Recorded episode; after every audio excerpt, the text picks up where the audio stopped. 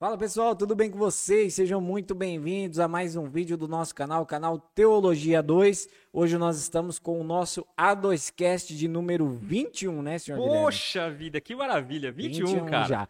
E antes da gente começar a falar desse assunto que você já deve ter visto aí no título do vídeo, eu gostaria de pedir aquelas coisinhas tradicionais para você. Você não pode esquecer de se inscrever no nosso canal. Esteja inscrito e ativa o sininho, porque você estando inscrito e com o sininho ativado, toda vez que a gente soltar algum vídeo novo, você vai ser notificado aí pelo YouTube e aí você vai poder acompanhar os nossos assuntos aqui teológicos.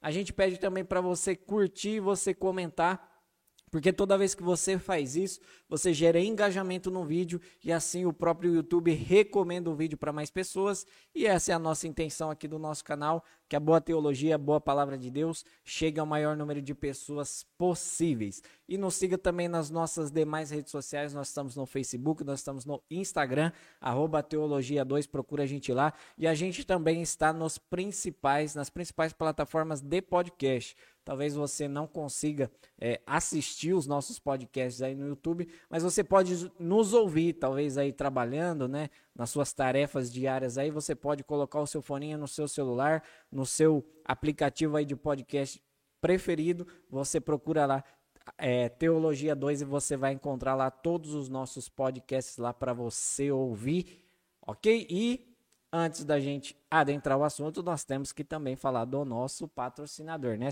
Bom, e então nós temos que falar da Alfa Consultoria Contábil. A Alfa Consultoria Contábil já está há mais de sete anos no mercado, né, Lucas? Atendendo tanto a nossa micro-região aqui quanto a nossa macro-região. Então, se você está com o seu negócio aí é, no, no papel ainda, você está fazendo um planejamento para começar ele, né? Não sabe por que momento, nem que, é, é, quanto isso pode custar, procura a gente aqui da Alfa Consultoria. Nós temos experiência tanto na, na abertura da empresa, como também, de repente, na continuidade da sua empresa e até, infelizmente, no encerramento, se de repente seu negócio não, não está dando mais lucro e você pretende encerrar. Então, procura a gente aqui, né? Nós estamos localizados hoje aqui bem no centrão de Abuticabal, aqui na Avenida Pintos, o número é o seis nove nove. Nós funcionamos aí de segunda a sexta, das oito horas da manhã até às onze, retornamos às treze e encerramos às dezessete horas. O nosso WhatsApp, né, é o, é o dezesseis, nove nove nove seis dois, nove dois três cinco. Temos o nosso telefone fixo também, que é dezesseis, trinta e dois doze, cinquenta e dois dezoito. Temos o nosso e-mail, que é Alfa Consultoria Contábil, tudo junto, sem acento, arroba outlook ponto com. E por meio desses canais aí, você vai conseguir ter acesso com a gente. Além da gente ter o melhor serviço, né, o mais... o mais completo em termos de consultoria, de assessoria, enfim, de ajuda ao seu negócio. Além de termos isso, temos também o menor custo-benefício do mercado.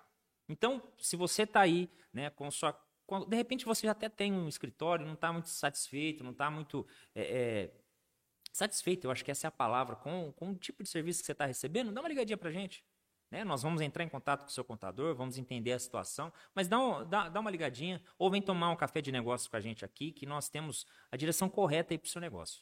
Porque aqui na Alfa Consultoria Contábil, o seu sucesso é o nosso negócio. É Lucas. O nosso negócio, exatamente. exatamente. E, então vamos adentrar aqui o nosso assunto. Como os nossos telespectadores ou os nossos ouvintes já devem ter visto aí no título do vídeo, nós vamos falar hoje sobre a teologia da cruz. Oh, meu Deus. Dentro daqueles temas que nós temos escolhido sempre, que fazem parte, parte das bases, né, da nossa fé, que são centrais à nossa fé. Talvez a, a cruz de Cristo, talvez não, com certeza a cruz de Cristo é o pontapé inicial para qualquer assunto teológico que a gente é, deva adentrar.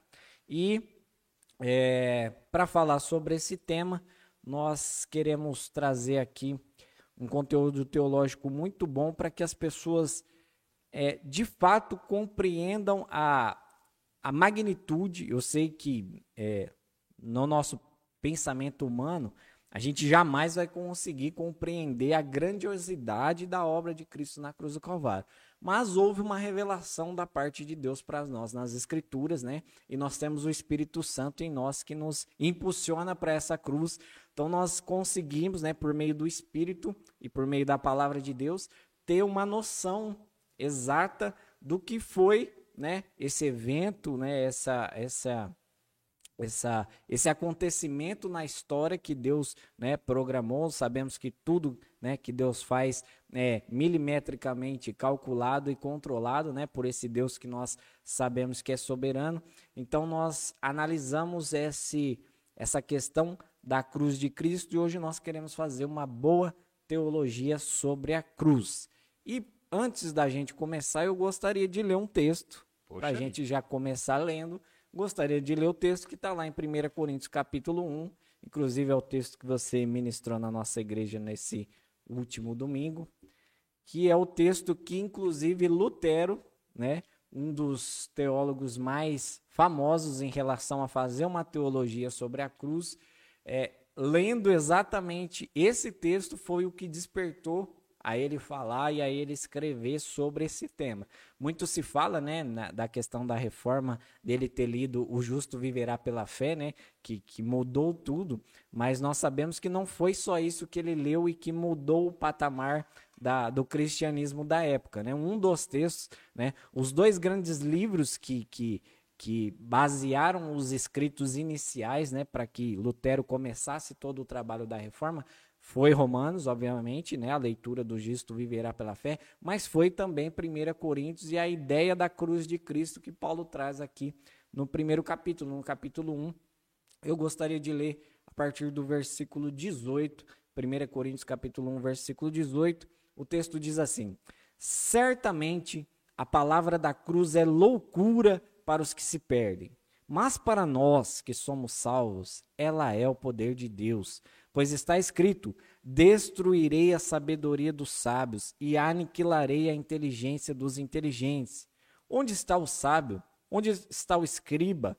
Onde está o questionador deste mundo? Não é fato que Deus tornou louca a sabedoria deste mundo?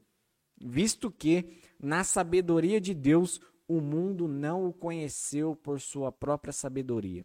Deus achou por bem salvar os que, os que creem por meio da loucura da pregação. Porque os judeus pedem sinais e os gregos buscam sabedoria, mas nós pregamos o Cristo crucificado, escândalo para os judeus e loucura para os gentios, mas para os que foram chamados, tanto judeus como gregos, Cristo é o poder de Deus e a sabedoria de Deus, porque a loucura de Deus é mais sábia do que a sabedoria humana, e a fraqueza de Deus é mais forte do que a força humana. Meu Deus. Esse é um dos textos, né, o principal texto onde é, é, Lutero vai basear a sua teologia da cruz, mas nós não vamos ficar apenas no, nas falas de Lutero. Então eu gostaria aqui que nós desenvolvêssemos alguma nós desenvol, desenvol, começássemos a desenvolver aqui a, a ideia, né, da teologia da cruz, né, da cruz de Cristo, para que a gente possa é, basear bem o evangelho para as pessoas que estão no, nos ouvindo, porque o evangelho começa exatamente na cruz de Cristo. É. Ô, Lucas, eu acho o seguinte, cara, antes de, de, de repente, eu já até passar um conteúdo teológico aqui. É, cara, para falar sobre esse assunto, eu, eu confesso que eu sou bem emotivo, porque é, uma das primeiras coisas que me levou a Cristo, cara, É, aliás, o que me levou a Cristo não, mas logo no início ali desse processo, né, meu de conversão, de transformação do Espírito Santo em mim, né, nesse processo de santificação, é, um, logo no início ali, cara, eu me deparei com o texto lá de Lucas, quando está dizendo que os soldados pegam um pouco de vinagre e, e oferecem a Cristo, né? E, e na época nós não tínhamos Google, como temos hoje, né? Então você dava um Google lá e aparecia toda a teologia a respeito daquele texto. E na minha ideia, é, muito errada, eles estavam oferecendo vinagre para, para, como que eu posso dizer? Zombar, hein? Eu não digo só zombar, mas para torturar ainda mais. Né? Ah, sim. Eu pensei, poxa, eles estavam zombando ainda mais. E aquilo, cara, é, é, entrava dentro de mim assim com uma força, moço, porque eu pensava assim, gente, olha o que, que Jesus suportou. E, cara, eu confesso, eu tô falando isso aí de mais de quinze anos atrás, eu tinha aproximadamente quinze anos, aí dezessete anos mais ou menos. Então, eu já tinha minha dificuldade de leitura, né? Eu já não tinha uma, uma boa interpretação. Quem dirá, então, da Bíblia? E, mas aquele texto era suficiente, né? Era, era poderoso o suficiente para transmitir para mim uma, uma, uma ideia bem pesada da cruz, cara. E, e assim, importa a gente dizer de tudo que nós vamos dizer aqui, é, eu gostaria muito que ficasse gravado na cabeça das pessoas que a cruz não é mais uma mensagem que a Bíblia prega. A cruz é a mensagem central da Bíblia. Ela é a mensagem. Ela é a mensagem. Não existe outra mensagem. Ela é a mensagem. Então, assim, dentro dela, muitas coisas nós podemos tocar. Mas o assunto é a cruz.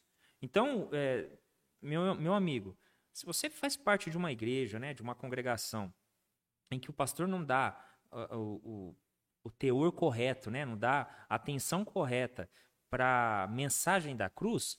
Eu aconselho você a repensar ao respeito de congregar nessa casa, né, cara? Porque a cruz de Cristo, ao decorrer das nossas falas aqui, é, você vai ver que ela é esmagadora mesmo. Esmaga a sabedoria, esmaga a religiosidade, sabedoria dos homens, né? A inteligência dos homens, enfim. É, esmaga tudo isso e, e, e no, ela, ela é ofensiva. Essa mensagem é uma mensagem ofensiva, mas ela é a mensagem bíblica. É a mensagem que Deus decidiu nos chamar. Né? De vez de bater na nossa porta e falar bom dia, decidiu bater na nossa porta e falar arrependei-vos, né? De vez de falar, ó, bater na porta, abra a porta que eu quero abençoar a sua casa, não, ó, abra a porta porque vai cair no fogo, eu quero que você foge daqui, né? Eu quero que você saia desse lugar. E, então eu quero iniciar aqui, dar o nosso pontapé inicial, deixando bem claro isso, cara, que a mensagem da cruz é uma mensagem muito poderosa para ela ser ridicularizada ou ser diminuída, né? É, com ideias de que ah, Cristo se fez pobre para nos fazer rico, que Cristo só morreu na cruz para tirar de nós as enfermidades. Não, não, não, cara. A cruz de Cristo é uma coisa muito, mas muito, muito, muito, muito séria. Então, se, se fôssemos religiosos aqui, né, no, no extremo mesmo, deveríamos até lavar as mãos aqui para tocar sobre esse assunto, porque eu creio que é o assunto central da, da, das Escrituras. E, cara, você iniciou fazendo a leitura de um texto que, como você mesmo disse, nós ministrei, eu ministrei nesse domingo na nossa igreja, e, e lá nós falamos algumas nuances, alguns pontos, né? É, mas, assim, para quem está em, tá em casa aí, está nos assistindo, há muitos textos na Bíblia, né, de forma, creio eu, clara, mostrando ah, essa... essa esse evento que acontece, né? De Cristo ir para a cruz e ali acontecer, né? esse, esse cataclisma aí de, de, de, da, do falecimento de Cristo até a sua ressurreição. Há, há vários textos, mas importa, é, todas as vezes que nós formos para as Escrituras, e eu quero ser um, um defensor aqui bem, bem rígido, né? da, da ideia, Lucas, da teoria da substituição penal. E por que, que eu quero já defender isso aqui de início? Há outras teorias, né, para a pessoa que está em casa aí, você, meu irmão, minha irmã, que está nos assistindo aí. Se você quiser depois pesquisar, você vai ver que há outras teorias dentro da expiação, né, seja ela limitada ou ilimitada, mas dentro dessa é, doutrina há algumas teorias da governamental, da, da... agora me esqueci os nomes das outras, mas enfim... A substituição penal, para mim, é a mais bíblica possível. E por que, que eu quero defender ela?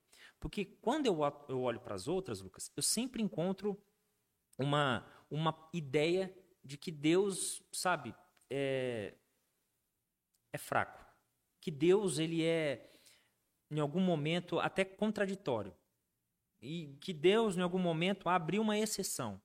Né? Principalmente, por exemplo, quando a gente olha no contraste da substituição penal com a, com a, com a teoria da substituição penal, com a teoria da, da governamental, nós vemos que Cristo sofreu a culpa de todos os pecados. Na governamental ele vai dizer, sofreu, mas não foi toda essa culpa assim. A ira de Deus, a verdadeira ira de Deus contra o homem não foi toda na, nas costas de Cristo.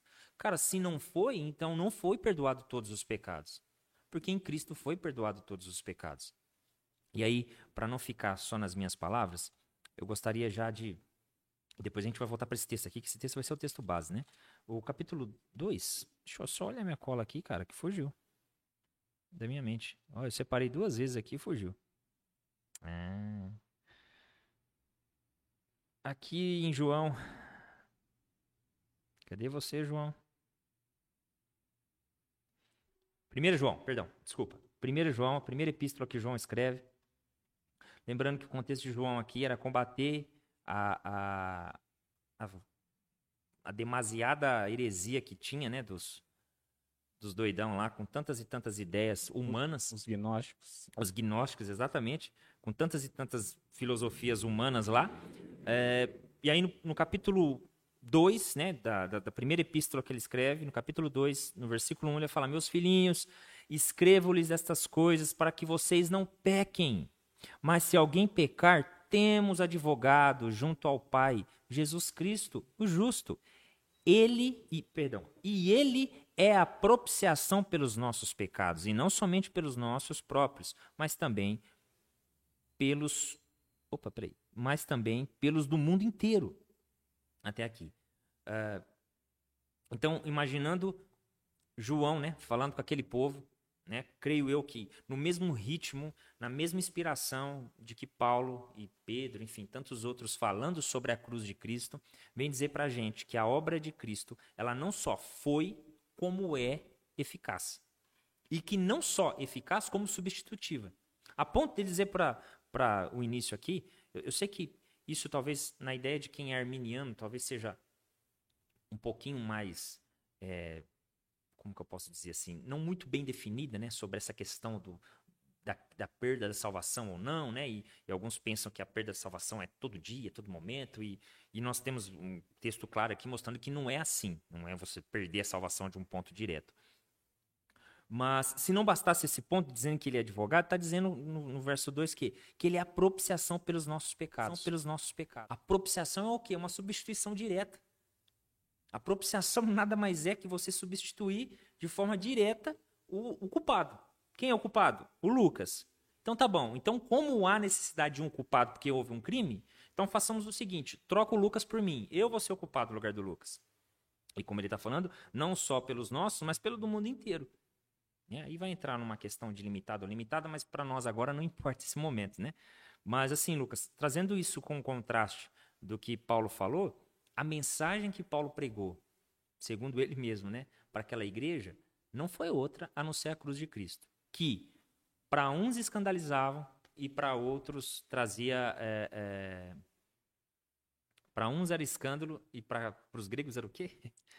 Os... Agora me fugiu. É loucura. Loucura, isso. Se para uns era escândalo, para outros era loucura.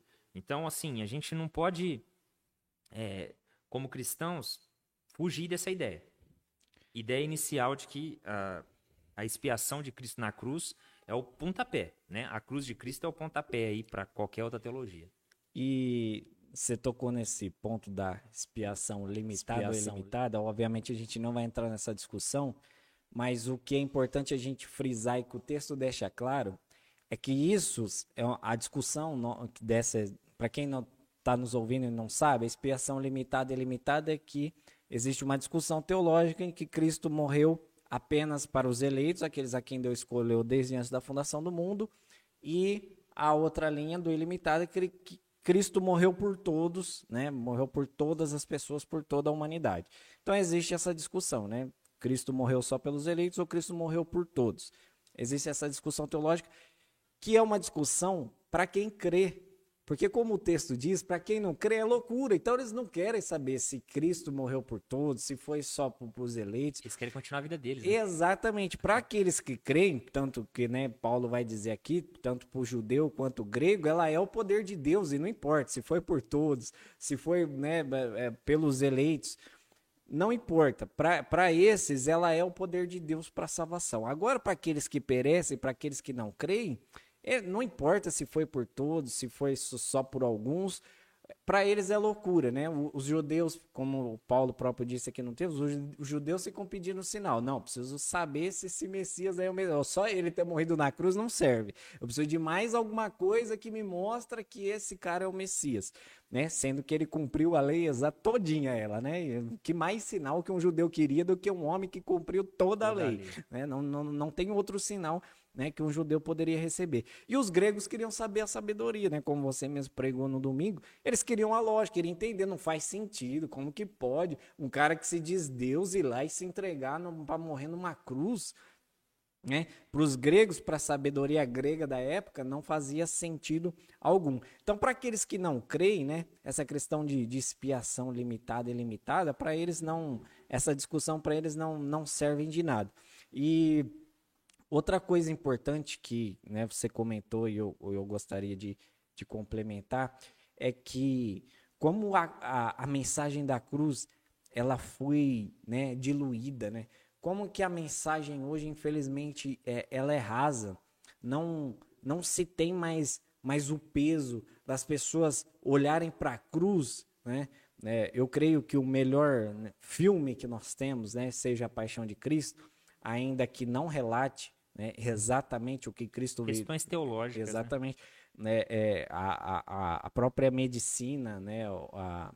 A arqueologia, vão dizer que foi muito mais terrível, e olha que o filme foi terrível, é. Né? E, e, e aí é muitos... mais próximo de um filme de terror mesmo que propriamente Sim, um filme religioso. É, né? muitos, muitos teólogos, muitos arqueo... é, arqueólogos e a, médicos legistas que puderam fazer, é, é, o, a, a, eu, não, eu não sei qual é a palavra, né? Mas eles puderam examinar, por exemplo, a ossada de um crucificado, eles vão dizer que a morte de, na cruz era muito mais terrível do que aquilo que foi relatado no filme da Paixão de Cristo.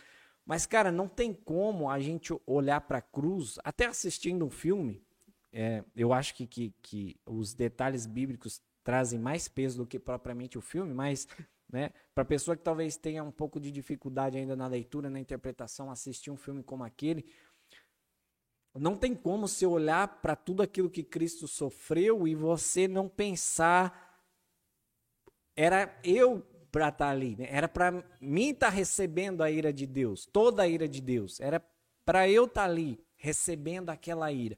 E nas pregações hoje sobre a morte de Cristo, não tem essa ideia de que tudo aquilo que Cristo fez, toda a ira que ele suportou ali na cruz, essa ideia de, de substituição, né? Que nem como você está falando aí, as pessoas não vão mais para a mensagem da cruz com esse pensamento de... Eu preciso entender que, que essa ira de Deus era para vir sobre mim. Então o evangelho não é para eu me sentir bem, não. A mens... Uma das coisas que Lutero, né, dentro da, da teologia da cruz que ele fez e que ele pregava e que ele ensinava, é que se a mensagem do evangelho que está... E olha, falando isso há mil e quinhentos anos atrás, se fosse nos dias de hoje, ele ia falar... Olha... Ele seria crucificado. É. Se fosse nos dias de hoje, coitado. Ele fala, ele fala, olha, se, se a mensagem, se o tal do evangelho que você está recebendo aí está te fazendo você sentir bem, não é o evangelho de Jesus Cristo, você pode cair fora, ralar peito disso Meu aí, Deus. Porque não é. O evangelho de, de Jesus Cristo não é para você se sentir bem, é para você olhar, para você ver a miséria que é a humanidade caída e pecaminosa, porque o que Cristo sofreu na cruz é exatamente o retrato de nós, como nós somos caídos, como nós somos terríveis para Cristo ter que suportar tudo aquilo que ele sofreu. Então a mensagem do evangelho não é uma mensagem agradável, ela é uma mensagem que nos, nos, nos esmaga, nos, nos... tanto é que, que Cristo vai dizer que a gente vai encontrar a vida nele, não na nossa. Então, por isso que a gente tem que abandonar a nossa, porque a nossa foi, precisa ser esmagada lá na cruz. Não são várias vidas, é uma vida só, né? É a exatamente, dele só, né? É a exato. Então, é, infelizmente, a mensagem da cruz que hoje é pregada e que foi diluída e que é rala, né, que é uma ideia de um amor incondicional, Deus, Jesus fez isso porque ele me ama, é lógico que ele me amou lá na cruz, isso nós não negamos, mas é, é, muito, é muito raso essa conversa de ai, o valor que você tem, o preço que Cristo pagou por você, o valor que você tem, isso é muito ralo, é muito raso, com todo o peso que de fato há nessa mensagem da cruz e que infelizmente não é ensinada, e Lutero deve estar se revirando no túmulo, coitado, quando ouve, quando ouve certas pregações que a gente escuta por aí sobre a cruz, né? Exatamente, cara. E assim, é... É, você tocou num assunto que é importante, eu até, eu até citei isso no domingo, né?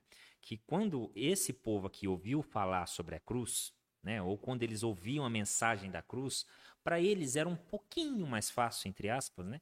Era um pouquinho mais fácil compreender de que tipo de fala, de que tipo de sentido ele estava, de que ideia o pregador estava passando, porque era coisa contemporânea. Sim. a, a registros de até quatrocentos anos depois de Cristo, ah, perdão, até trezentos anos depois de Cristo, de haver ainda é, crucificações. E, e era algo assim, como você mesmo falou aí, era algo aterrorizador, cara. Mas, do mesmo jeito que era aterrorizador, ao mesmo tempo era entretenimento. Importa Sim. a gente lembrar disso também. Os gregos, há aquela discussão violenta de quem que começou isso, se foi os gregos, se não foram, se já tinha acontecido isso, já acontecia antes com os persas, enfim, aquela coisa toda que eu não tenho conhecimento, então não vou me arriscar aqui.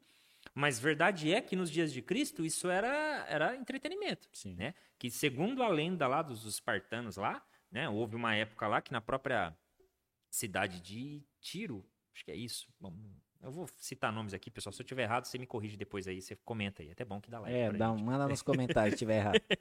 Mas é, vai dizer, cara, que é, os, os reis, como eu não lembro se é Herodes, nossa, pô, deveria ter pegado com mais detalhes, né? Mas é, chegava a ter tanta crucificação na cidade, mas tanta crucificação, tanta crucificação, que chegavam a crucificar quinhentas pessoas por dia, a ponto de não ter mais cruz. E por não ter mais cruz, começar a pendurar as pessoas na, em, em árvores. Então era algo natural para eles. É tanto que o próprio Flávio Josefo, né, é, no, nos dias dele, relata que esses acontecimentos acontecem e tal, que eu acho que ele até conta uma história que encontrou três amigos dele lá, sendo crucificado lá, ele correu pro rei e falou, oh, por favor, não crucifica lá, que é meu amigo e tal, e eles vão lá e retiram, ele, retiram dois, que acabam morrendo nas mãos dos médicos, e um que não morre, mas depois fica com muita sequela, né? Então, um, um dos pontos, por exemplo, que nós vemos é que a cruz, ela não era letal por si só. Ela era algo assim, muito vagaroso no seu sofrimento, né? Era algo sim. feito para torturar sim. e sim, e não só simplesmente para matar. Sim. Era para torturar. E, e eu creio que essa até a, a própria inspiração para esse tipo de coisa, ela, ela, ela vem nascendo, ela vem surgindo exatamente do pecado, que é, né, cara, que é a base disso tudo que você falou aí sobre a diluição.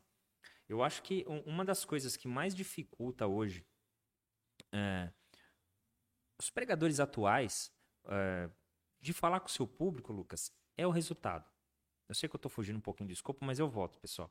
Mas importa falar isso. Talvez eu estou falando para futuros pregadores, pessoas que querem pregar o evangelho, né? Homens que querem se dedicar ao ensino. É, e eu sei que às vezes, com a massa, com a situação, com a igreja, às vezes, por necessidade de resultado, então ele precisa buscar um público específico. Ou não seja específico, mas que seja um público.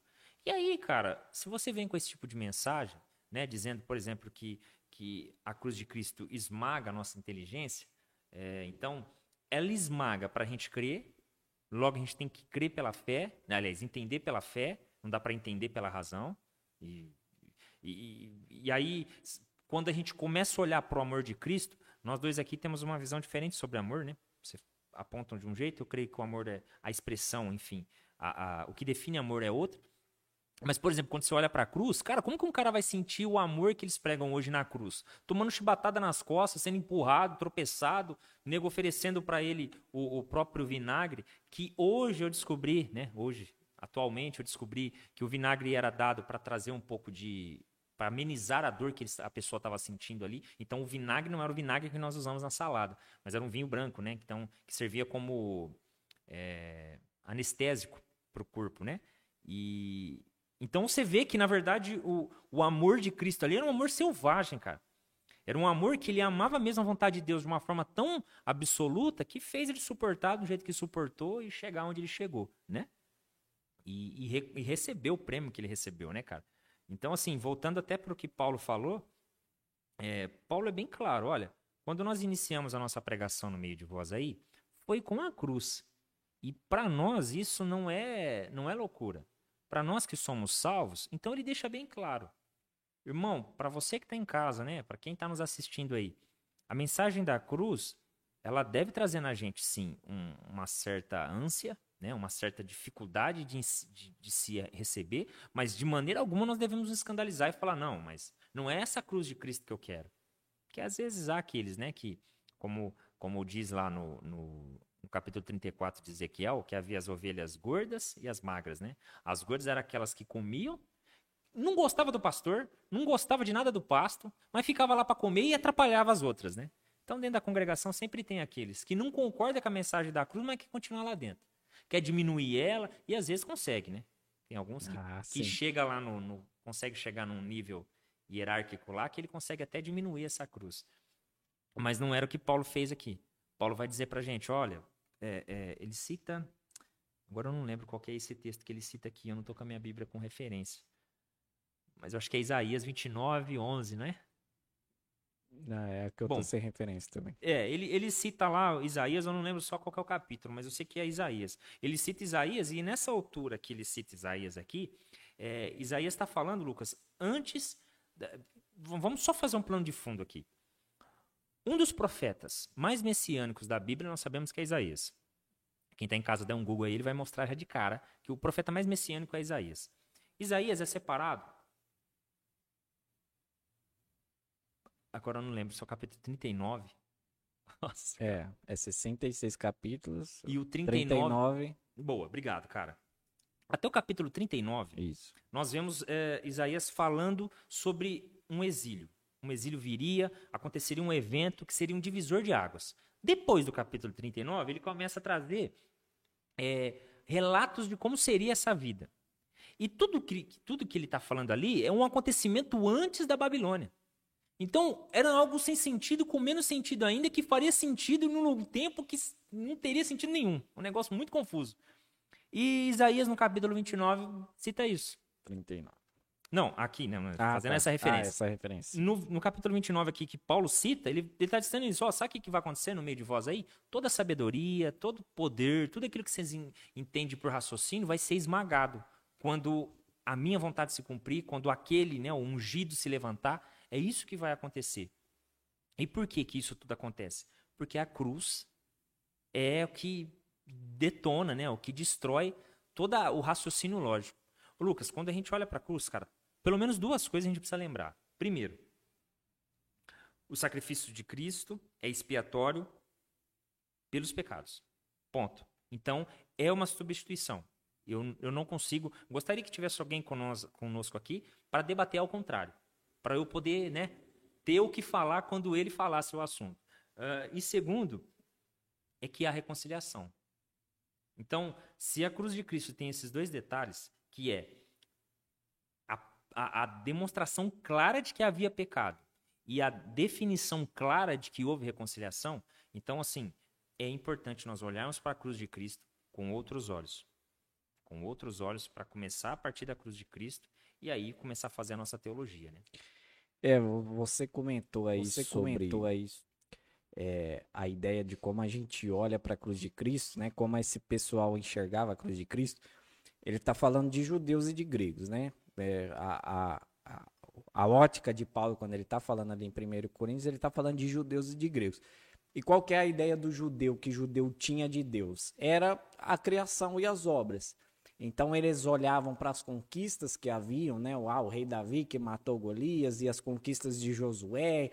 Então, eles tinham essa ideia de um Deus conquistador, de um Deus que, que, que é, mostrava os seus atributos ali, né? O quanto ele era poderoso, o quanto ele era soberano, o quanto ele era justo, por meio das guerras e tudo aquilo que acontecia.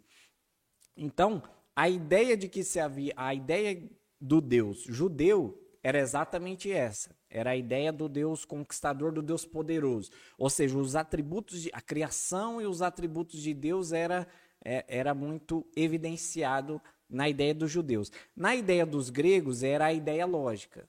Não, o, o, o, esse Deus, ele precisa ser lógico. Então, tudo que Deus faz, e aí o, o, os... os, os Os gregos também tinham uma ideia criacionista, quando eles olhavam é, a criação e eles contemplavam é, o andar do sol, é, como que os, a, a cadeia alimentar, né, a, do, a relação dos animais, o ar que a gente respira. Quando eles olhavam a, a, a criação, eles analisavam a criação, eles viam toda aquela questão lógica e eles faziam as suas filosofias, as suas sabedorias e tudo mais. Então, a, a ideia... É, é, que eles tinham de Deus era uma ideia, então, criacional e dos seus atributos.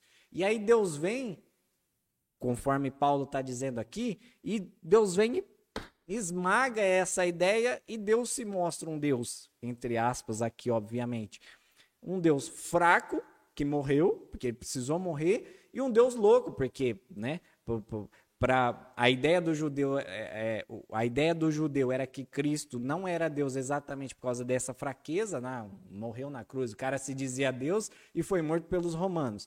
Então, a ideia do Deus fraco. E a ideia do Deus é louco exatamente porque não tem... Não faz sentido Deus habitar num homem e morrer, né? Cadê o Deus que organiza todas as coisas, que controla tudo certinho, exatamente, sabe de tudo? Exatamente. Então, é, Deus se revela agora por meio do Evangelho, exatamente quebrando essa sabedoria humana. E o que Deus quer de nós é exatamente isso, que a gente não olhe. É, Deus, é lógico que nós sabemos que Deus criou todas as coisas, que Ele é soberano, que Ele controla tudo, né? John Piper vai dizer que é, não há um átomo de poeira no ar que não se movimente segundo o movimento que Deus se... estabeleceu. Que Deus então estabeleceu. Nós sabemos que Deus é soberano e que Ele controla todas as coisas. Nós não negamos isso, mas Deus não quer que a nossa ideia de Deus seja essa ideia, porque essa ideia é, ensoberbece as pessoas, né? Os judeus tinham é, aquela postura soberba das obras exatamente porque eles se baseavam no Deus que conquistava os outros povos. Por isso que a esperança do Messias de, deles era uma esperança de um Messias guerreiro que ia derrubar Roma. Um governo terrestre, é, né? Que ia derrubar Roma, que ia fazer um governo terreno e que eles iam reinar no mundo. Eles iam ser o, o povo que iam reinar no mundo, né? Num, num governo terreno. Então, Deus não quer que nós tenhamos essa ideia porque vai nos ensoberbecer, assim como ensoberbeceu os, os judeus e os gregos, né? Porque os, os gregos, né, eles tinham aquela concepção de que eles eram os, os sabedores, né, de todas as coisas, porque eles conseguiam fazer as análises do mundo, de como que tudo funcionava, e tudo isso trabalhado na, nas obras, e isso fazia com que eles fizessem o quê? Barganhasse com Deus, né?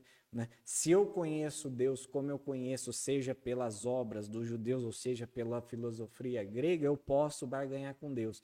E aí Deus vem com Cristo, né? que, que, que vem e que fala, ó, meu reino não é dessa terra, e que fala para os seus discípulos, olha, eu vou morrer, eu vou morrer, mas vocês não fiquem tristes não, que eu vou ressuscitar, né? Eu vou voltar... Né, ao terceiro dia eu vou levantar, e nas discussões que, né, que ele tinha com, com, os escri, com os escribas, com os fariseus. Então, Deus ele se coloca nessa ideia de fraco e de louco exatamente para que a gente olhe para a cruz, para que a gente vá para a cruz. A, a nossa... É, é, quando a gente pensa sobre Deus, quem Deus é e o que ele faz... O princípio precisa ser a cruz, não pode ser outro elemento. A ideia, né, principalmente que Lutero desenvolveu na teologia da cruz dele, era exatamente essa. O nosso óculos que tenta enxergar Deus e ver a revelação que Deus teve sobre, precisa partir da cruz, não é da criação, não é dos seus atributos, ainda que, obviamente, ele criou todas as coisas e tem os seus atributos. O óculos ao qual a gente começa a enxergar Deus e ver quem Deus é, precisa exatamente... começar na cruz, porque quando a gente vai para a cruz, como eu disse, aí a gente precisa, quando a gente chega aos pés da cruz, a gente precisa se humilhar, a gente não vai se soberbecer. Quando a gente olha para a cruz e a gente olha e vê que era para nós estarmos ali, né, que o, o Deus que sofreu, sofreu exatamente por causa de uma humanidade caída, perdida nos seus delitos e pecados, né, e Deus com o seu infinito amor, ele se entrega no lugar dessa humanidade caída. Então, é nesse paradoxo, né? É, é, Lutero vai falar muito de paradoxo, parece paradoxos, né? É, é, é lógico que para judeu e para grego que não crê é loucura, mas nós conseguimos entender por meio do evangelho, né? Por exemplo, um judeu e um grego que não conhece, não, não vai compreender Jesus falando, ó, oh, vocês querem viver? Negue-se a si mesmo. Não, como que eu vou viver e me negar? Não, vocês negam, negue-se a si mesmo, tome a sua cruz e sigam. Para quem não crê, isso é loucura, mas para nós faz muito sentido quando nós fazemos o quê? Olhamos exatamente para a cruz de Cristo. Então, é, Deus ele se coloca nesse, nessa visão que parece rebaixada, alguns vão até dizer que é blasfêmia, né? Como que você vai servir um Deus fraco e louco, né? Mas Deus nos coloca é, para olhar com esse óculos para a cruz exatamente para que nós venhamos nos humilhar quando nós olharmos para a cruz, porque tudo que Deus fez, né, todo o sofrimento de Cristo na cruz relata exatamente a situação nossa, da nossa humanidade, da nossa pecaminosidade, e a única coisa que a gente pode fazer quando a gente enxerga isso é se arrepender e reconhecer que nós temos um Deus, né, soberano, maravilhoso, amoroso. Ô Lucas, quatro pontos, cara, que, que eu vejo quando vejo Paulo está falando aqui sobre loucura. Né, quando ele vai dizer no, no versículo vinte aqui, né, onde está o sábio, aquela coisa toda, e, e ele começa a falar sobre uh, o escândalo e a loucura para os gentios, uh, escândalo para os judeus e a, e a loucura para os gentios. Quatro pontos. Primeiro, dos quais eu acredito que até os próprios judeus, como os gregos, né, da época, poderiam concordar em dizer que era loucura. Primeiro, a humildade de Cristo. Como um homem daquele, né, sendo Senhor, como ele se autodizia assim, né? É, um homem simples, que veio de Nazaré. E, gente, Nazaré... Olha, se você pesquisar, pouco se encontra sobre Nazaré. E por que se encontra tão pouco na arqueologia? Simplesmente porque era pequeniníssimo. Né? Era muito pequeno, era considerado uma periferia, digamos assim, uma favela, né? Como é considerado hoje, as, as cidades, os lugares isolados assim. E... É, não tinha casa, não tinha riqueza, não tinha nada. Como esse homem era Deus?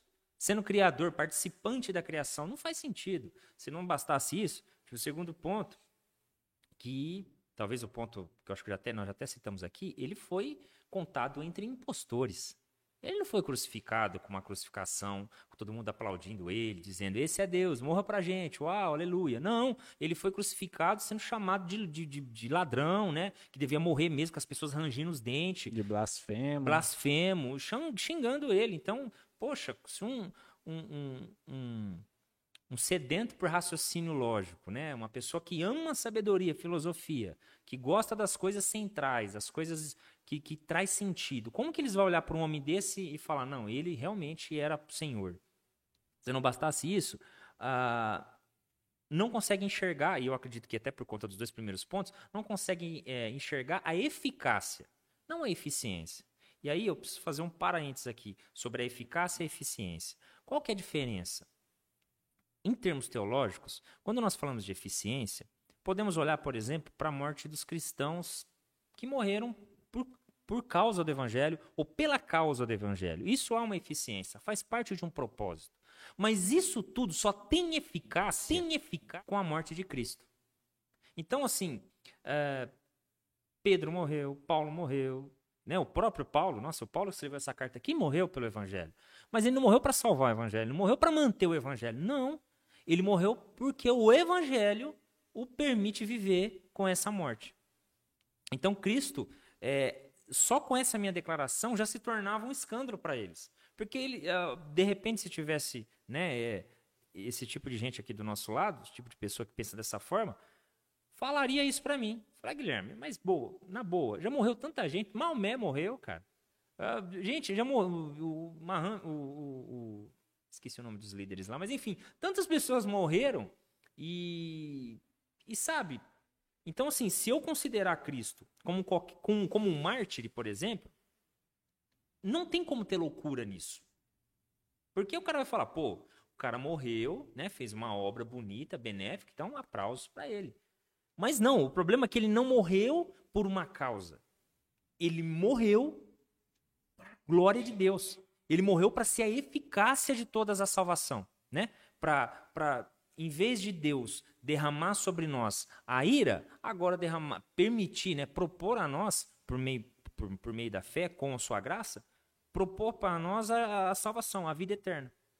E por fim, é, eles não conseguem, que eu acredito que é por consequência dos outros três pontos que eu falei, eles não conseguem ver a beleza do caráter da pessoa de Nosso Senhor Jesus, né, a, a dignidade da sua natureza. Que a sua, a sua natureza era messiânica, né? Que a sua natureza era divina, ele era Deus, Deus falando com a gente. E, cara, eu acho que não existe, assim, é, um, um, maior, um maior exemplo de humildade do que esse. O Criador de todas as coisas se vestir dessa pele morta nossa, né, cara? Que necessita ir ao banheiro, que, que às vezes é, por, por uma, comer uma coisa ruim pode, né, trazer tanto desconforto, que não somos nada, estamos falando aqui agora, mas se Cristo nos recolher daqui a pouquinho, acabou, cara. Uma bactéria que a gente nem vê pode nos matar daqui. Ex- nós tivemos o caso de uma pandemia nós tivemos agora, o caso, né? Uma pandemia. Eu estava falando, só fazer... Eu já até fechei parênteses da eficácia lá, mas eu quero abrir outro. Estava conversando hoje com uma pessoa e, e a pessoa estava falando para mim, nossa, Gui, eu jurava que essa pandemia mudaria as pessoas. Mas parece que não mudou nada, Gui. Já já nós vamos ter o carnaval aí, possivelmente teremos uma nova onda, né, de contaminação. E eu falei, pois é, eu também era do seu time, eu acreditava, até um tempinho atrás. Mas aí eu comecei a lidar com algumas pessoas, eu falei, não, cara, o ser humano não tem jeito. Não é esse tipo de coisa que faz o ser humano ser bom. Não. Não é nada, não tem nada que faz o ser humano ser bom. Né? É só a graça de Deus, que como está manifestando nas nossas vidas, que está nos permitindo falar sobre ele. Mas isso não quer dizer nem que somos bons, pelo contrário, somos ruins, né? Sim. Dependemos da graça de Deus da mesma forma como qualquer outro depende. Então, esses quatro pontos aí, eu acredito que era o que Paulo estava transmitindo a respeito da loucura. É que eles não conseguiam ver nada de interessante, principalmente por conta da origem do seu, do seu Senhor, do Salvador, a qual nós apresentamos. Segundo, é, a, a forma com que ele morreu. Terceiro, que eu acredito que é a consequência dos primeiros, não consegue ver uma eficácia na morte dele, não consegue ver algo plausível, né, algo é, concreto, é algo muito abstrato. E, por fim, uh, não entendem, né, a, sua, a sua natureza, o seu caráter, né, que é intocável, inquebrável, que os, os mesmos atributos que há em Deus, há nele. E Deus habita num lugar inacessível. Então, se Deus habita num lugar inacessível, ninguém pode acessar a Deus com sentimento, com proposta, com, né, com, com, com é, eu acho que essa, com, com suborno, ninguém pode afetar. Se Deus era assim e Jesus também era, quer dizer que Jesus tinha um caráter imutável, cara. Ele não, sabe, por mais que nós vemos Cristo ali explanando uma possível ideia de que ele queria abolir, né, ou, ou, ou negar o seu propósito, uma possível ideia, mesmo assim nós vemos é só uma, um, uma declaração e uma demonstração de que ele era homem, de que estava sentindo em algum momento medo pela razão que ele ia fazer, mas mesmo assim, Deus, que seja feita a tua vontade. Exatamente. Afasta, mas mesmo assim que seja feita a tua vontade. O senhor ia falar alguma coisa? É, não, é, dentro dessa ideia não, que você está falando dessa ideia aí, que né, tá... deles não compreenderem, é, Lutero, né, falando sobre essa ideia do Deus louco, Deus fraco, ele já levanta uma pergunta porque provavelmente ele seria acusado de blasfêmia. Ele já estava sendo acusado de um monte de coisa e falar de um Deus louco e fraco, e aí assim ia ser pior, né? Ele escrevendo lá as suas teses. E aí ele fala que não, que essa ideia que Paulo está trazendo não, não iria é, é, diminuir a Deus, mas pelo contrário, ele o glorificar. E aí ele vai citar umas palavras que eu vou precisar ler aqui, que eu obviamente não consigo decorar, mas ele, né, dentro das suas falas, mostrando que essa ideia do Deus louco e fraco glorifica mais do que diminui a Deus, ele diz o seguinte, ele diz que Deus é poderoso na fraqueza, né? O poder de Deus, né? Tanto é que, né, tem aquela... É, é, é, famosa frase de Paulo, né? Que o poder de Deus se aperfeiçoa na fraqueza. Então, Deus é poderoso na fraqueza, Deus é glorioso na humilhação, ou seja, quando ele estava sendo humilhado lá pelos romanos, mal sabiam eles que ele tava, estava sendo é, glorificado, né? Ele, é, Deus é vivo e vivificado na morte. Ele diz que somente Deus é grande o suficiente para ganhar perdendo. Ele diz que somente Deus é amoroso o suficiente para amar o que não pode ser amado. Ele diz que somente Deus é eterno o suficiente para ser tragado pelo tempo e pela morte e ainda assim sobreviver para contar como foi. E ele diz que a cruz intensifica o Rei Divino que bancou o louco para acabar com a loucura do pecado e da morte. Então, todas essas é, ações de Deus que parecem que vão diminuir Deus, na verdade, trazem mais glória para ele, porque ele, ele faz coisas que ninguém pode fazer, se não for o próprio Deus. Inclusive, a morte de Cristo na cruz, é, Deus, né, precisou ser entregue para sa- poder satisfazer a justiça do próprio Deus. Não poderia ser o outro, não poderia ser... Lucas, né? Desculpa até te cortar, mas se você está falando isso, quer dizer então que Cristo quer não dizer, morreu então, por que... mim? Não, Cristo não, não morreu por Cristo, cara. Ele morreu para a glória de Deus. Para satisfazer a glória de Deus. Pois e, é. E pela pois graça, é. E pela nós graça, somos participantes dessa dessa cara, glorificação do nome de Deus. Pois é, cara. E a, às vezes eu converso com algumas pessoas e elas, elas falam, mas Guilherme, no final das contas, Cristo não morreu por mim. Não, não, não, não, aliás, não, não me fala com interrogação, fala com interrogação, com afirmação. Afirma. É, com fala com interrogação. Mas, ó, no final das contas, ele não morreu por mim? Ele morreu por mim, cara. Quando ele estava lá na cruz, ele, ele, ele morreu por mim. Alguns dizem, não, quando ele estava lá na cruz, ele estava pensando em mim.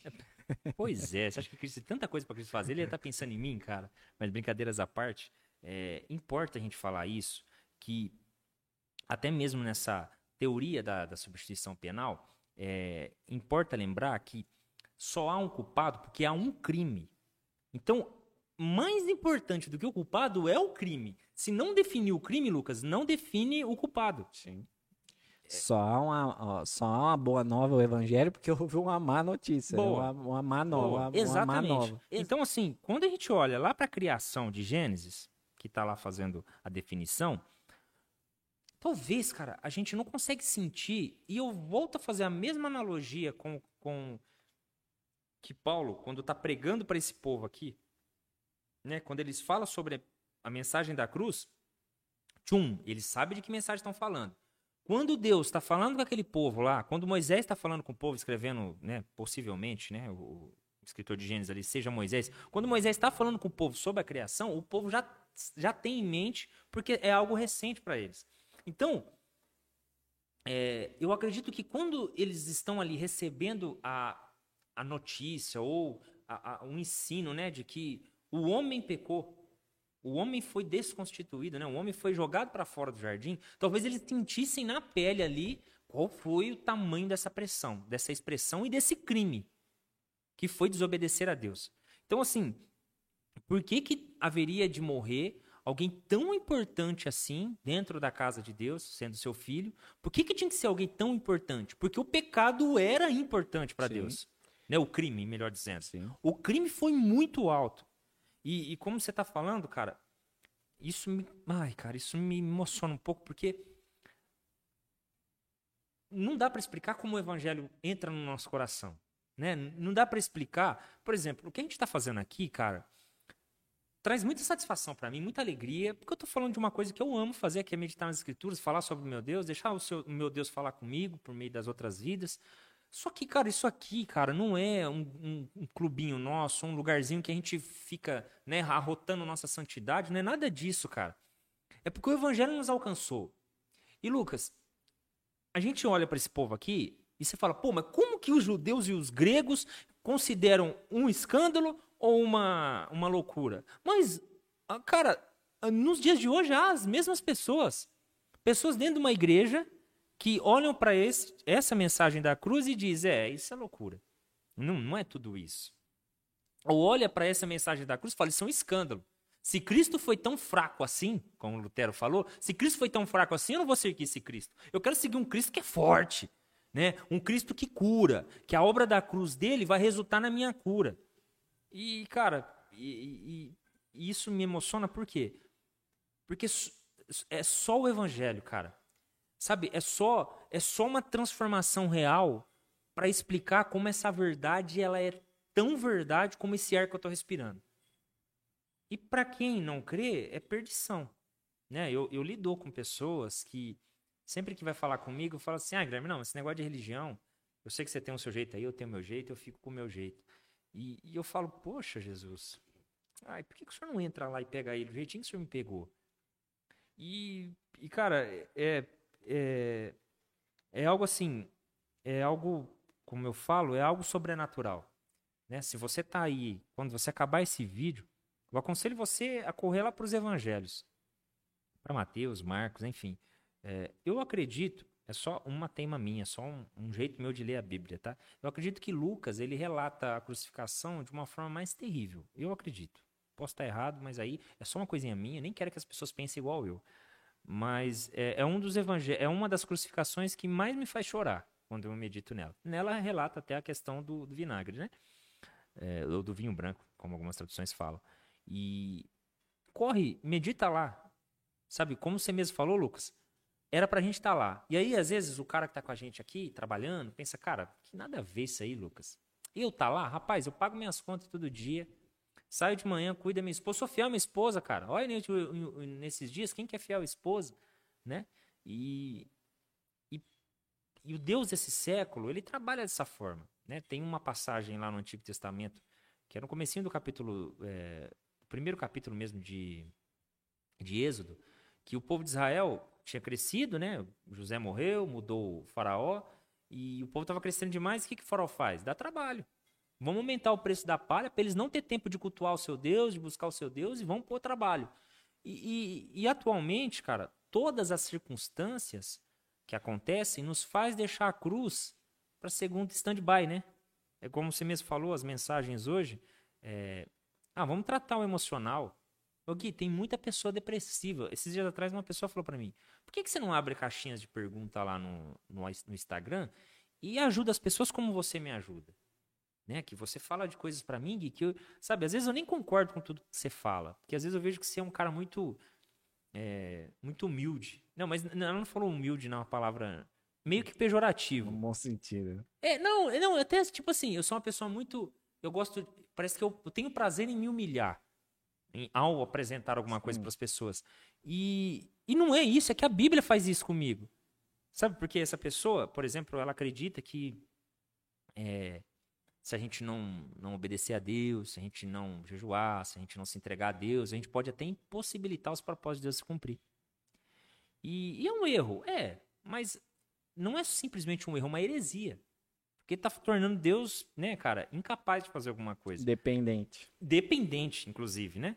E, e aí, quando eu vou dizer que não, ó, se eu estou falando para você de Cristo, é graça dele dentro de mim, que eu não tenho capacidade de fazer isso. Aí a pessoa aponta para esse lado, não, você tá vendo? Mas se você ouvisse fulano, Guilherme, você ia desenvolver sua mente, você ia abrir, você... porque hoje em dia nós precisamos de ferramentas. Cara, nós não precisamos de ferramentas, Lucas. Vai passar um ano, dois anos, três anos, sabe, o mundo criou, o mundo vai acabar. A cruz de Cristo ainda é o poder de Deus. E vai ser o poder de Deus, cara. É por isso que Paulo fala, né? Eu não me envergonho. Capítulo um, versículo dezesseis lá de, de, de, de, da carta. Ah, vou até ler, já está até aberto aqui, na verdade. Ó, ele fala assim, ó. Pois não me envergonho do evangelho, porque é o poder de Deus para a salvação de todo aquele que crê. Primeiro do judeu e também do grego. Porque a justiça de Deus se revela no evangelho de fé em fé, como está escrito, está escrito, o justo viverá por fé.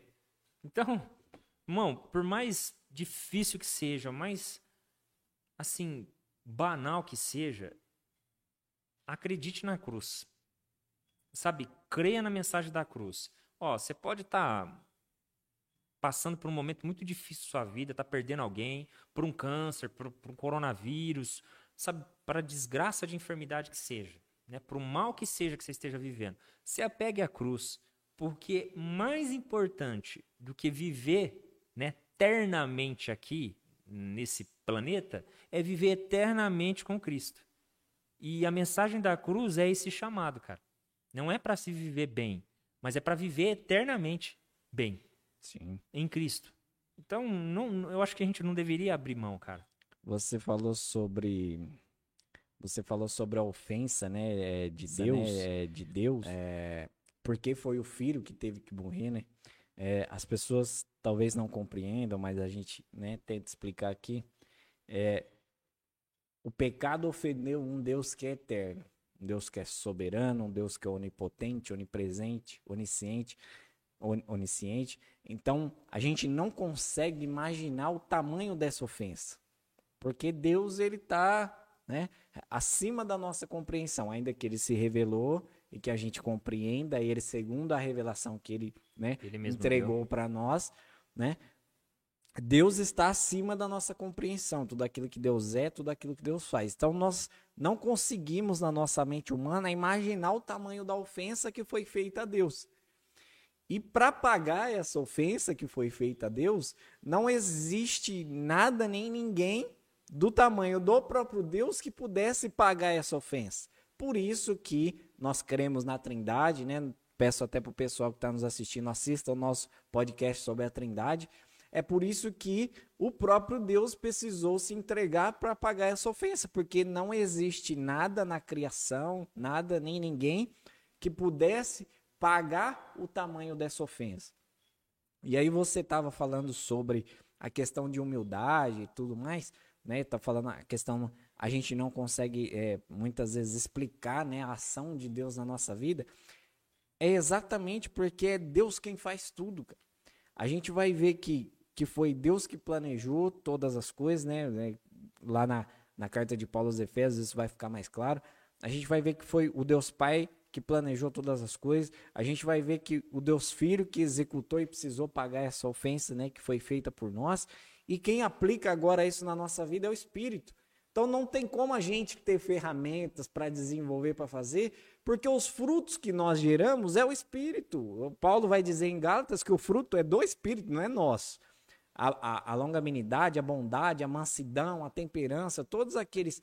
Aquele fruto, que é no singular, porque é, é um compêndio de coisas numa só, não, não dá para eu dizer que ah, eu, eu, eu, eu sou longânimo, mas eu não sou manso. Não, isso aí não existe, porque o Espírito gera um fruto em nós, que, é, que são todas, as, todas aquelas coisas. E é o Espírito que gera em nós. Então, nós não temos ferramentas dentro de nós para serem desenvolvidas. O que nós temos é o Espírito. Nós precisamos nos relacionar com o Espírito, nos, arre, nos arrepender, pedir que o Espírito Santo norteie a nossa vida, nos guie para que a gente gere esses frutos. Então, é, é, o Deus Pai, ele planejou, o Deus Filho realizou na cruz do Calvário, e agora quem aplica isso para que a gente possa compreender, para que o Evangelho não seja loucura, né? Quando a gente fala que muitas vezes a gente não consegue explicar para as pessoas é, é, essa operação de Deus na nossa vida, não é que a gente não consegue explicar, é que se a gente for falar com um descrente, ele não vai compreender, porque ele vai falar, você é louco, isso aí é escândalo, isso aí é loucura. Mas para quem é cristão, com certeza, né, se tivermos pessoas, né, convertidas, salvas em Cristo Jesus, que tem a operação do Espírito dentro de si, a gente falando aqui, isso está, né, tornando... Está tornando cada vez, o Espírito está gerando aquilo nela, e não é, não é o que nós estamos falando, é que o Espírito Santo está gerando em nós para a gente falar, e o que o Espírito Santo está gerando na pessoa para ela receber e compreender, entender e receber aquilo com fé. Então, até a operação daquilo que Deus fez é o próprio Deus que aplica em nós, não somos nós que, não, é, Deus, a, a, a, como alguns, né, costumam dizer, a Deus abriu a porta da salvação lá e agora entra quem quer. Não, ele abriu a porta da salvação e o Espírito Santo que está trazendo as pessoas qual ele quer salvar. Então, o, é, é o próprio Deus que está aplicando aquilo que ele fez. E, e só, a gente só consegue compreender isso por meio do Espírito, né, que revelou a palavra de Deus. Então, não tem como nós nos ensoberbecermos quando nós entendemos que, se a gente consegue dizer hoje que a gente é salvo, se a gente consegue dizer hoje que a gente, né, é, busca a santidade, se a gente consegue dizer hoje que a gente tenta ser pessoas melhores, né, se a gente consegue dizer que a gente vai viver uma eternidade com Deus, não é por mérito, não há nada aqui que eu faça, porque, né, tudo foi conquistado na cruz de Cristo e a aplicação daquilo que foi feito na cruz é o próprio Deus que faz por meio da terceira pessoa da Trindade, que é o Espírito. Então, Deus faz tudo. Então, o que a gente pode fazer? Tem como eu me ensoberbecer quando eu entendo tudo isso? Claro que não, eu tenho que ser humilde e falar, Senhor, Pizinho. Obrigado. Senhor, é, é, me humilha, né, cada vez mais por causa da minha pecaminosidade e glórias ao Senhor pela graça que me alcançou. É. Lucas, assim, o que eu vou falar agora não é nem um, né, muito teológico pra gente terminar, mas é, não é nem muito teológico, cara, mas, cara, mas eu, em termos acadêmicos falando, né, em termos de ciência teo, teológica, mas, cara, Paulo fala na, na segunda epístola, deve ser capítulo cinco, alguma coisa, devia ter pesquisado, acho que é capítulo cinco, mas depois você pesquisa aí, que o amor de Cristo nos constrange. Né, que, uh, que nós julgamos ou nós entendemos que ele morreu por nós e, consequentemente, então nós devemos morrer pelos outros, né, viver pelos outros. dois Coríntios cinco, catorze. cinco, catorze, é isso aí. E ele fala que esse amor nos constrange. E, Lucas, cara, ó, existem várias experiências que levam as pessoas a Cristo. Não tem como eu aqui engessar todas elas, né, dizer, ah, uma coisa só acontece e pronto, acabou. Mas se tem uma coisa que muda a vida do crente, cara, que muda a vida da pessoa, ela tem um choque com a cruz, cara. Como eu disse pra você, Eu me lembro como se fosse hoje, cara, como se fosse hoje, eu sentado na arinha da minha casa, da casa dos meus pais ainda, na verdade. O sol já se pondo, cara, aquele céuzinho todo avermelhado, assim. E, e eu lendo, cara, a crucificação de Cristo, de Lucas lá, e dando a terceira tal hora, e Cristo disse está consumado. E eu falei, cara, se Jesus disse isso, hoje eu posso viver, cara. E aquilo entrava dentro de mim com uma realidade, com uma verdade, como, sabe, uma definição da vida, cara. Então, uh, eu volto a repetir, eu não quero dizer que existe somente, né, um evento, uma, um acontecimento que lava a pessoa a Cristo.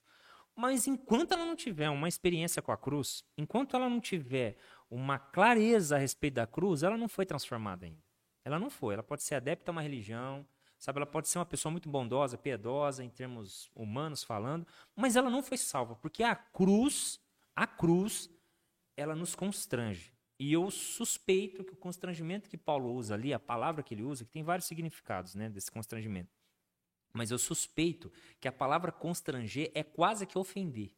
É quase que, sabe, me fazer é, ter uma descoberta de uma coisa que me ofende demais. Sim. Sabe, descobrir mais ou menos assim, ah, eu dei ré e matei o meu cachorrinho. Aquela coisinha, né? A vida inteira eu imaginava que não, né? Que quem matou o cachorrinho foi outra coisa. Aí descobro que fui eu que matei ele. Né? Que fui eu que, que dei a ré no carro lá e pum, passei em cima da cabecinha do cachorro. E, sabe, é um negócio chocante, cara. Constrange. E isso não dá pra falar que um jejum resolve, não dá pra falar pra você que tá em casa, que é cientista, e falar, não, se dedica a estudar ou faz tantas horas de oração por dia, que você vai descobrir que não é algo sobrenatural mesmo, né? E, e a mensagem de Cristo, a mensagem da cruz, é uma mensagem como essa, que dá glória totalmente a Cristo, que leva essa glória, né? Porque Deus assim permite que ele levasse, como o próprio, é, desculpa, como o próprio Paulo, e a gente fala muito de Paulo, não entrando em contradição do que ele pediu lá para a igreja de Coríntios, né? Falando, eu sou de Paulo, sou de Apolo, não. Não, a gente fala muito de Paulo porque Paulo foi um dos maiores...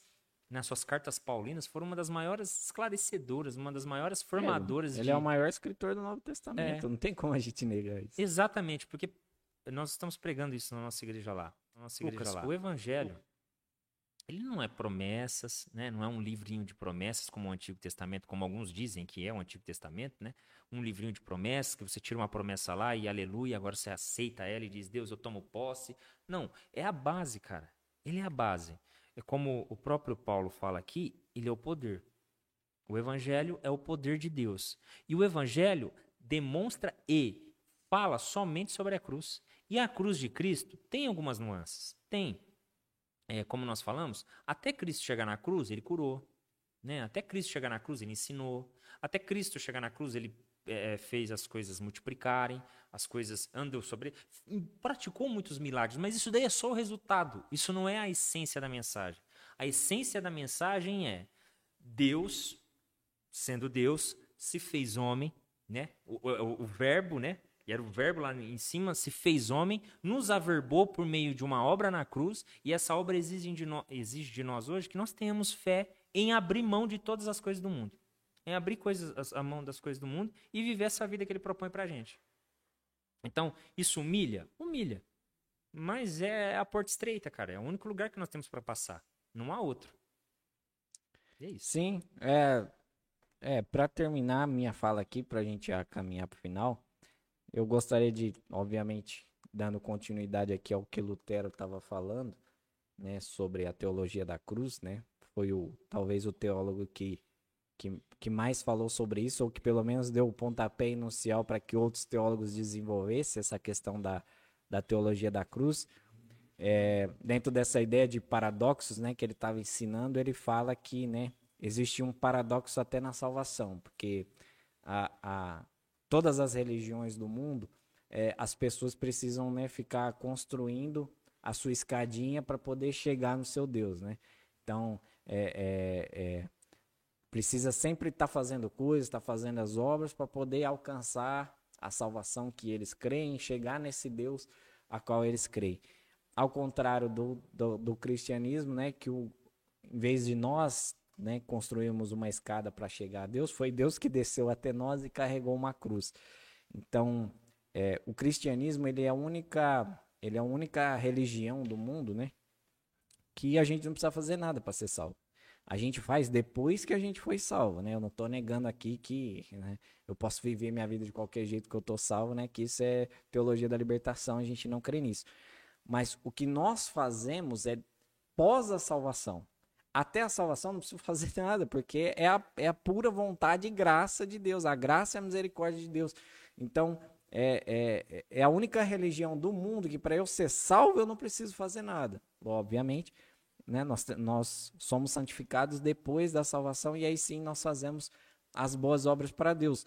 Mas é a única religião do mundo que para ser salvo você não precisa fazer nada. Ao contrário das demais religiões que, né, por meio das obras, por meio da, né, da sua é, moralidade particular, da sua boa vontade, eles tentam construir o seu caminho para chegar ao seu Deus. Né? Tanto é que alguns chegam a se explodir, chegam a matar outras pessoas, a destruir prédios, né? No nome desse, de... é, no nome de, de, desses deuses, né?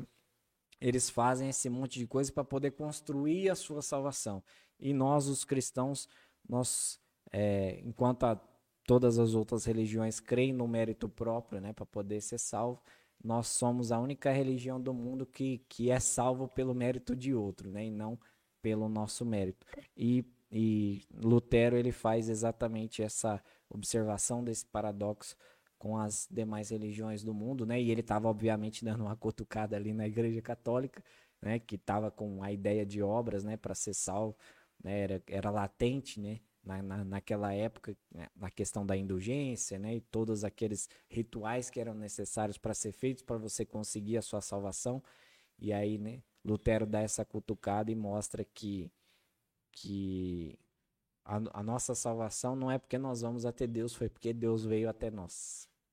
Ô Lucas, eu acho que é isso, cara. Isso? É isso aí, que essa, que essa doutrina fique bem clara para as pessoas. Talvez nós não usamos tantos textos bíblicos, mas nós citamos aqui primeira Coríntios, né, como foi falado para você, porque Paulo